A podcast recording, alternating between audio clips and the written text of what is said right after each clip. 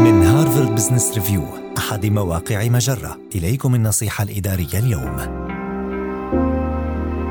حفز موظفيك بغاية الشركة وليس أرباحها. من الطبيعي أن يؤكد القادة على أهمية تحقيق الأهداف المالية. ولكن جعل الأرقام المحور الأساسي لحديثك بوصفك قائدا هو خطأ مكلف. فالنتائج المالية هي نتيجة وليست محركا أساسيا لأداء الموظف كما أن هناك مجموعة متزايدة من الأدلة تشير إلى أن المبالغة في التشديد على تحقيق الأهداف المالية يؤدي إلى تثبيط المعنويات وتقويض الاستراتيجية طويلة الأجل. إذا ما الذي ينبغي لك فعله بدلا من ذلك؟ أولا استغل وقت حديثك مع فريقك جيدا بحيث تقضي ما لا يقل عن نصفه في مناقشة غاية شركتك وتأثير أعمالها وليس أكثر من نصفه في مناقشة النتائج أو المنجزات. ثانيا تحدث عن العملاء والزملاء مع خلق ارتباط عاطفي بهم.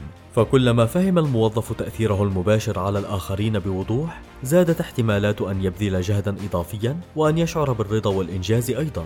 ثالثا قاوم الرغبة في مشاركة جميع النتائج المالية مع الموظفين؟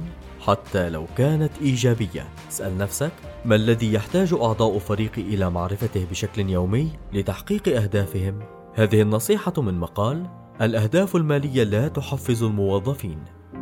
النصيحة الإدارية تأتيكم من هارفارد بزنس ريفيو أحد مواقع مجرة مصدرك الأول لأفضل محتوى عربي على الإنترنت.